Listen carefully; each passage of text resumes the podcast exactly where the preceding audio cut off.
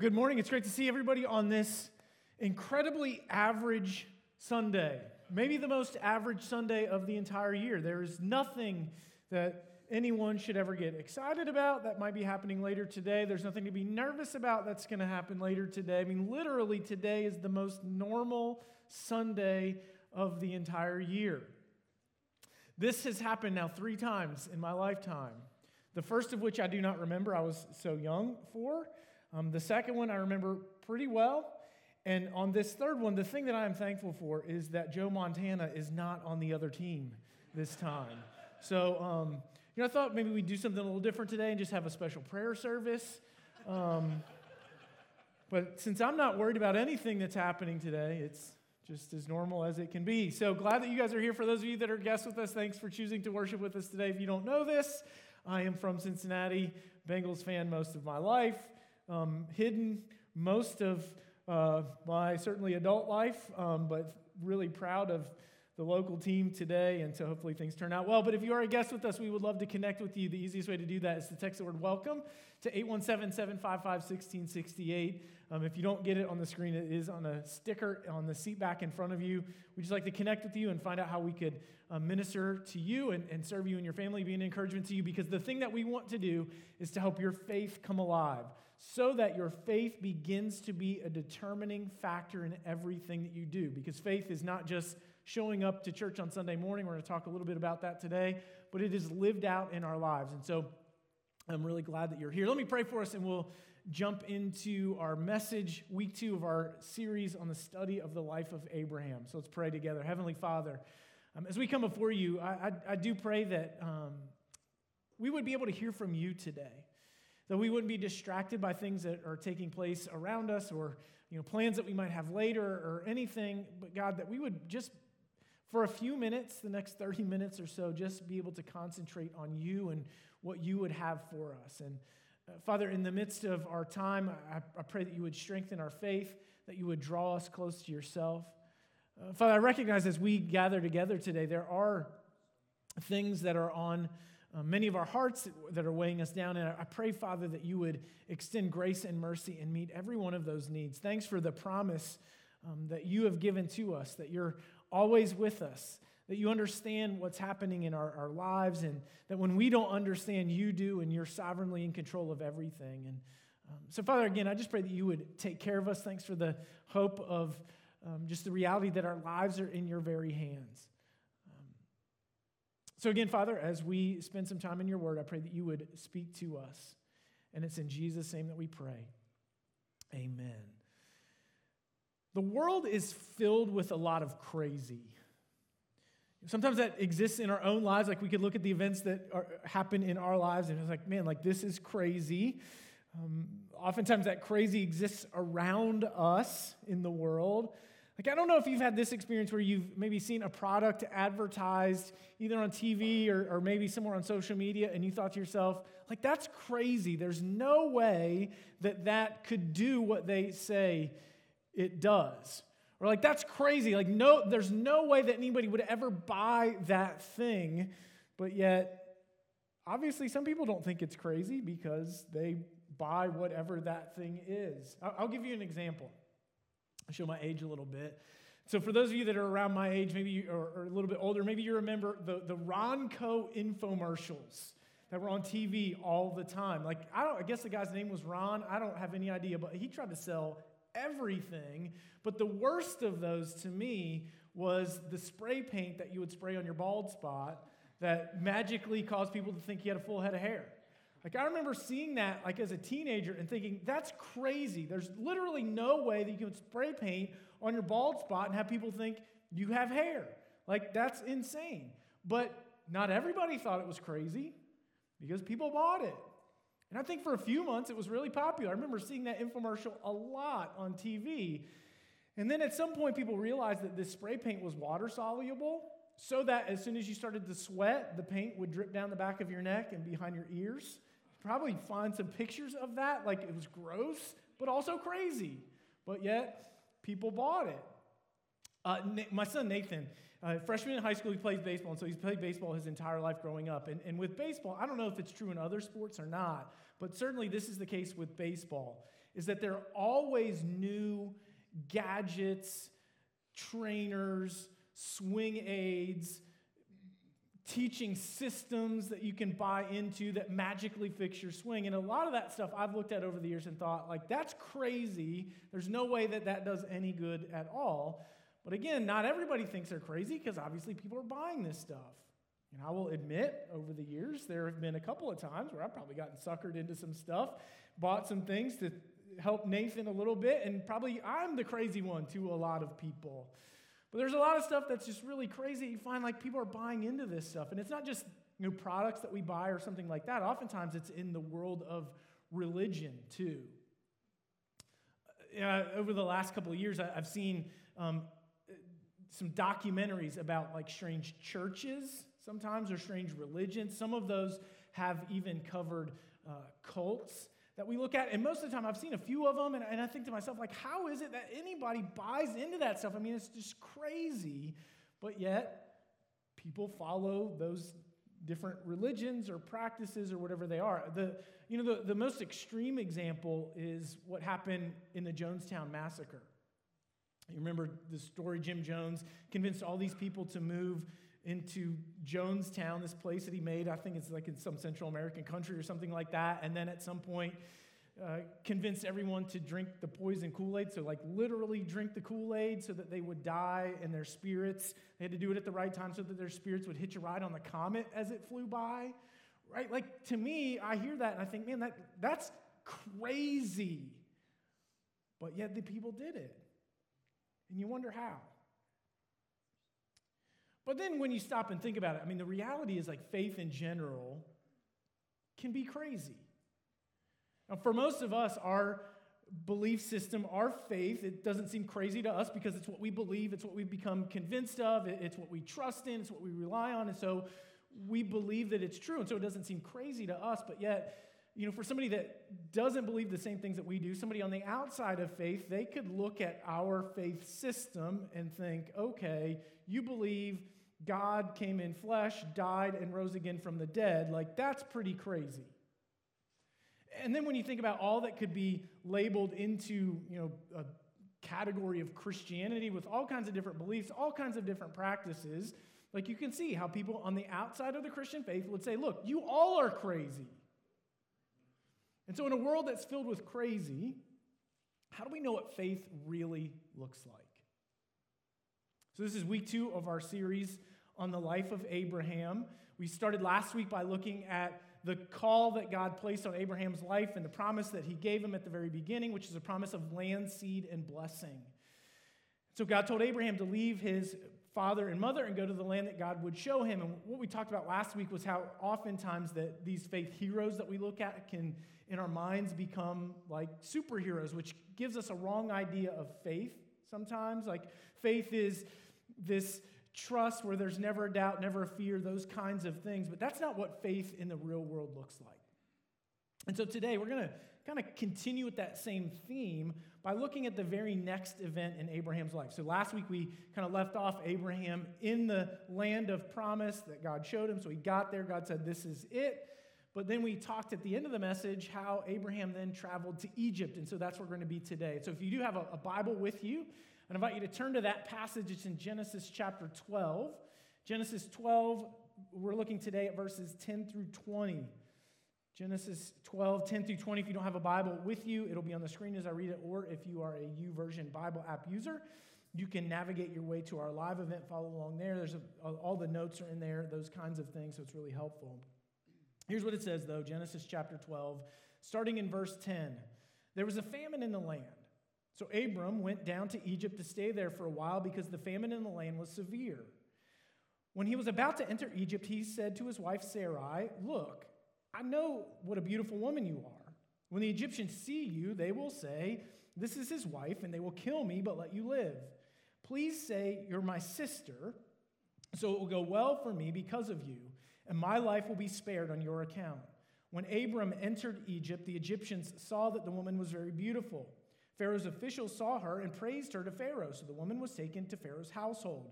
He treated Abram well because of her, and Abram acquired flocks and herds, male and female donkeys, male and female slaves, and camels. But the Lord struck Pharaoh and his household with severe plagues because of Abram's wife Sarai. So Pharaoh sent for Abram and said, "What have you done to me? Why didn't you tell me she was your wife? Why did you say she is my sister, so that I took her as my wife? Now here is your wife, take her and go." Then Pharaoh gave the men orders about him, and they sent him away with his wife and all that he had. And one of the big problems with this passage is that what takes place in this passage is so foreign to us, we're not really sure exactly how to take what we read and apply it to our lives. Because the reality is, I don't think that we'll ever find ourselves in a situation like the one that Abram faced in this passage.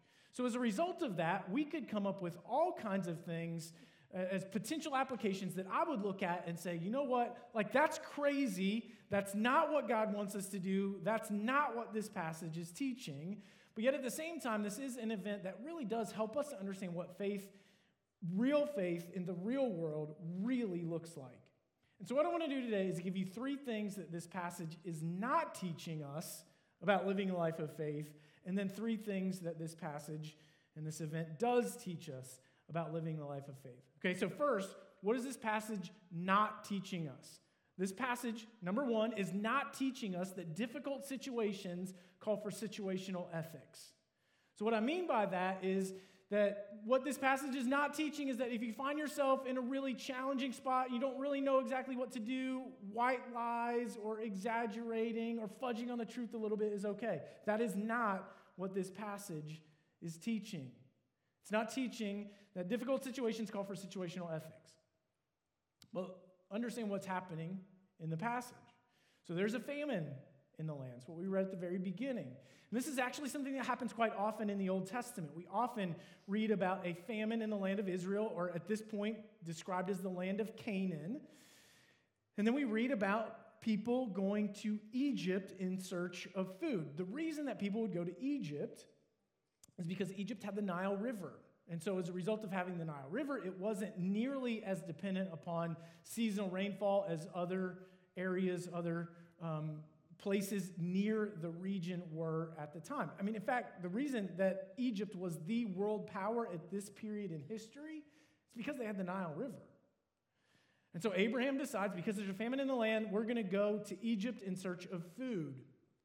But before they get there, he turns to his wife, Sarah, and says, "Hey, when we get to Egypt, we need to say that you're my sister. Because if we say that you're my wife, they're going to kill me and take you. But if we say that you're my sister," which was like a half-truth because she was, in fact, Abraham's half-sister, so it wasn't a complete lie, but certainly not the truth. "Hey, if we say that you're my sister, then they're going to treat me well because of you." And so they get to Egypt.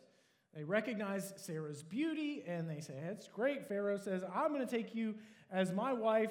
Abraham hears a bunch of animals, and you can have all this stuff as a dowry, basically. And so when we understand what happens at the end, it's really tempting for us to say, well, man, Abraham, what he did must have been the right thing. He found himself in a difficult situation, and so he chose to do, it was a hard choice, but yeah, he chose to fudge on the truth a little bit. It worked out in the end, so it must be okay. But again, what this passage is not teaching is that difficult situations call for situational ethics. We should not look at this passage and say, man, white lies are okay, exaggerating is okay, fudging on the truth is okay. The reason that I say that is because of what we read in the Sermon on the Mount, something that Jesus said in Matthew 5:37. The Sermon on the Mount is all about kingdom ethics. So for Jesus, he is talking about in the entire sermon, as his followers, here is how we are supposed to live. And in Matthew 5:37, Jesus says, "Let your yes be yes, and your no be no." A couple of verses prior, he's talking about the practice of oath-making. So at the time of Jesus, if you were going to do something, like, hey, I'm going to promise somebody that I'm going to do something, you would make an oath.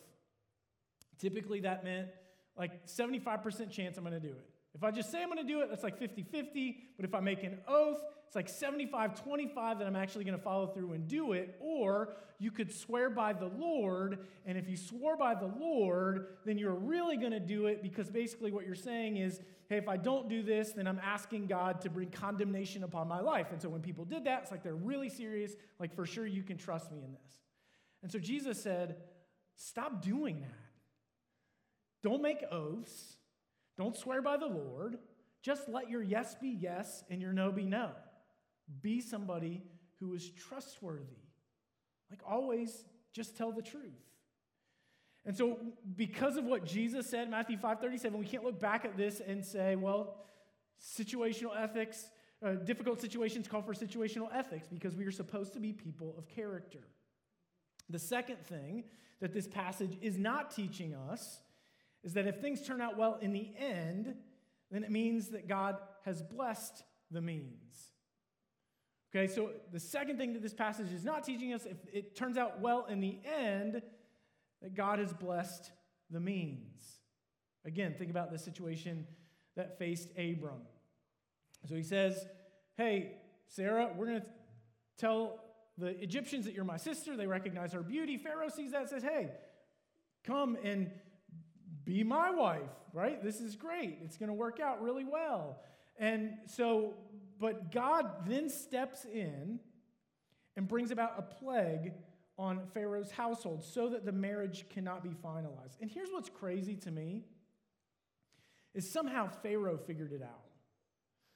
It doesn't tell us how he figured it out, but somehow he realized that what happened to him and his family was as a result of Sarah. So he went back to Abraham and said, hey, why would you do this? Why would you say she's your sister when she's really your wife? You guys get out of here and take all of your stuff with you. So what happens is, I'm arguing Abram here did something wrong, but yet in the end, he benefits from doing what is wrong. And so it would be really easy then to look at it and say, well, wait a minute, maybe because God blessed what happened in the end, then the means justify the ends. It doesn't matter how you get there, as long as the end is good, you can do whatever you want. And if the end is good, then God has blessed the means. But that is not, again, what this passage is teaching. Again, the reason I say that, this is something that we read throughout the entire Bible. Over and over again, the Apostle Paul, he said, hey, as much as it's up to you, seek to live at peace with all people. In the words of Jesus in the Sermon on the Mount, he said, hey, you've heard it said, love your neighbor as yourself, but I tell you, love your enemy and do good to those who do evil toward you. So we're to seek to live good and godly lives in front of all people so that maybe at some point they also come to faith in Christ as well. So we're to do good, not seek to exploit people for our own benefit. And when we do get a benefit out of it, that doesn't mean that God has blessed the means, because the ends don't justify the means, even when the end is something that's actually good. If the end is something that's really good, it's not, hey, whatever it takes to get there. Because sometimes I think in our culture, our world today, it's like if the end is good, it doesn't matter how you get there, because what you want to see is really good. But the ends don't justify the means. We're called to be people of character. I'll give you an example. So ending abortion would be something that's really good. But bombing abortion clinics to reach that end would not be something that God would look at and say, hey, you're doing the right thing, because of how we are commanded to live. So even like the best thing that we could see come about in a person's life, which would be seeing them to come to faith in Christ, the method to getting there, we shouldn't manipulate people or lie to people that would cause them to come to faith in Christ, because what's the foundation of their faith built on?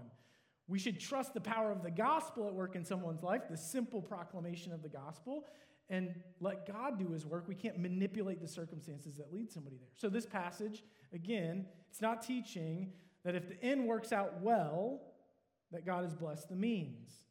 The third thing that this passage is not teaching is that it is not teaching that women should obey their husbands in everything. Now, the fact that I say that, some of you are thinking, why would I ever do that? Others of you are thinking, why would anyone ever think that this passage is teaching that? It doesn't seem to be talking about that at all. And I recognize that. However, someone might think that this passage could be referencing that based on something that we read in the New Testament in 1 Peter 3:6. Because it is there that Peter writes, talking about the submission of wives, and he uses Sarah as an example. And he says, Sarah obeyed Abraham and called him Lord. So if you know 1 Peter 3:6, then you could take that and read it back into this event in Genesis chapter 12 and say, man, Sarah did the right thing.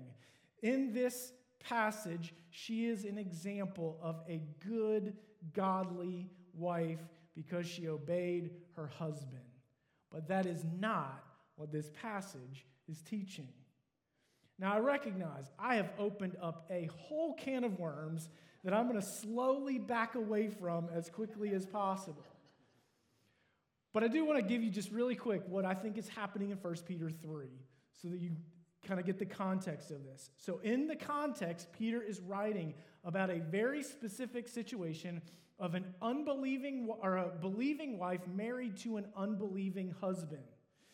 And so he says, hey, in light of the cultural expectations of a wife, for the sake of the gospel, this is how you should live. So he is saying, wives, if you are a Christian wife and your husband is unbelieving, live according to the cultural standards of, and definition of what a good wife looks like and what that means. I would say don't put yourself in harm's way or anything like that, but live under that cultural idea of what it means to be a good wife for the sake of the gospel, so that hopefully through your character, your husband comes to faith in Christ and his life is changed. Now, cultural expectations were different in the New Testament. Cultural expectations were different in the life of Abraham and Sarah. But if I look at this passage, what we're reading in Genesis 12, certainly through the lens of our cultural expectations and the roles of marriage, what I would say to Sarah is she should have said, Abraham, this is the dumbest thing I have ever heard in my entire life.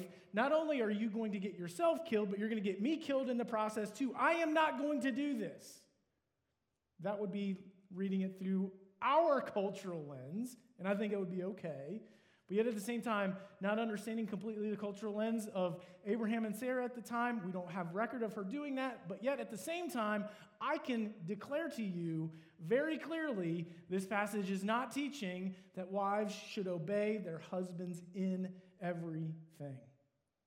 So it's not teaching that difficult situations call for situational ethics. It's also not teaching that if the end turns out well, then God has blessed the means. It's not teaching that wives should obey their husbands in everything. Those things are crazy. So what is it actually teaching about the life of faith? Again, I'm going to give you three things. First, the first thing that this passage is teaching us about the life of faith is that consistently living by faith is hard. Consistently living by faith is hard. We talked about it last week. When heroes become superheroes, these figures are become legendary in our mind, and we kind of hit the highlights of their life, and so we think, well, they never did anything wrong, they were never afraid, they never doubted, and so we think, well, that's what faith really looks like. That's the expectation that I should have for my life. Like, I should never be afraid, never doubt, never do anything wrong. That's the goal. That's not real. It's not realistic. It wasn't realistic for Abraham. We see the failure of faith here. It's not realistic for us. Because the truth is, as we seek to live out our faith, we're always going to find ourselves in situations where we're not exactly sure what to do, and we might become afraid. Because the reality is faith and fear, they're not opposites. Faith and doubt are not opposites. But faith and disobedience are. So truly living out faith is seeking to do what's right, be obedient to God in spite of doubts or fears that we may have. Also at the same time, recognizing we're probably not going to get it right every time. Just think about Abraham again. If we could go and interview Abraham right after this event, and we were to ask him, hey, Abraham, in light of all that happened, you got all this stuff, everything. Would you have done something different if you could do it all over again? I think Abraham would have said, yes, I would do something different. Because when you look at it from the human side, remember we talked about that last week too, the importance of looking at these events from a human perspective. I mean, think about Abraham in this situation. God had promised him land, seed, and blessing. Now he goes and Sarah is taken into Pharaoh's household, and he's thinking to himself, what did I just do? Did I ruin this whole thing? And so the worry, the stress, he probably didn't sleep the entire time they were in Egypt, thinking that he had really messed it up. See, living the life of faith consistently is hard. And so if we were to have asked, hey, Abraham, would you do something different? I think he would have said yes, but here's the crazy part. Abraham found himself in the very same situation again later, and do you know what he did? He did the exact same thing again. So he let his fear determine what he did instead of his faith. So the reality is consistently living out our faith every single time is hard. Now, that doesn't mean we shouldn't try, but yet at the same time, we recognize we're probably not going to get it right every time, and that's why we are so thankful for the forgiveness that God offers to us. 1 John 1:9, if we confess our sins, he is faithful and just to forgive us of our sins and to cleanse us from all unrighteousness. In the context of that verse, it is not talking about the forgiveness that we need so that we can have a relationship with God. It's talking about after we have a relationship with God and we experience these moments of unfaith, that God's forgiveness is still there, readily available to us. It's teaching us that the life, consistently living out our faith, is hard. The second thing I think this passage is teaching us is that we should focus more on who God wants us to be and not so much on what God wants us to do. I find myself thinking this way a lot. It's really easy to kind of end up here. We face a situation where we're not exactly sure what to do, and so we think, God, what do you want me to do? God, why don't you just tell me what to do? And when God doesn't tell us what to do, we're lost. Like, what do we do? How do we make decisions? But maybe instead of focusing so much on what God wants us to do, we should focus on who God wants us to be and let who God wants us to be determine what we do. So who does God want us to be? He wants us to be people of character and integrity, people that reflect who he is in all that we do. See, if I just wonder, thinking back through Abraham's life in this event, like if he would have thought to himself, not what are we going to do in this situation, but who does God want me to be in this situation, maybe things would have turned out differently. So maybe we should focus more on who God wants us to be, not so much on what God wants us to do. The last thing, and I will be honest, if there is one thing that this passage is teaching us, this is the one thing that this passage is teaching us. It's teaching us that God will keep his promise in spite of our unfaith. That God will keep his promise in spite of our unfaith. Again, think about the promise that God had given to Abraham. It was a promise of land, seed, and blessing. I'll give you the land, you will have descendants, and then I will bless you. Later on in Abraham's life, we come to find out that when God first gave that promise of seed, a child or children, descendants, that he was very specifically talking about Sarah, Abraham's wife, having a child. When Sarah was taken into Pharaoh's household, Abraham had basically ruined everything.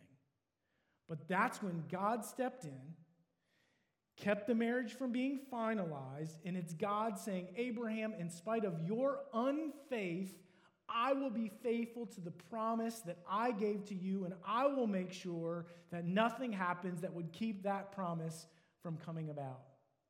God keeps his promise in spite of our unfaith.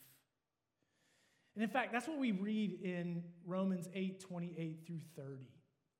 That's what those verses are actually all about. Romans 8:28, that's the famous verse. All things work together for good to those that love God, to those who are called according to his purpose. And so we just read that verse in isolation and we think, well, bad things actually turn out good. That's not exactly what that passage is about. Because in the context, basically what God is teaching us, Apostle Paul writes this, but God is teaching us Because we live in a fallen world, there's a lot that could mess this up. In fact, because we are fallen and sinful people, there's a lot that we could do to mess this up too. But God is saying, hey, in spite of all the bad things that can mess this up, I want you to know my promise is going to come about. I will keep my promise to you. Verses 28 and 29, those God foreknew, he predestined. Those he predestined, he called. Those he called, he justified. Those he justified, he glorified. In other words, the end of your salvation is going to come about. Yes, there's a lot that we could do maybe to mess things up. There's a lot that happens in the world that could maybe mess things up, but God is saying, hey, in spite of all that bad stuff, the end of your salvation is going to come about.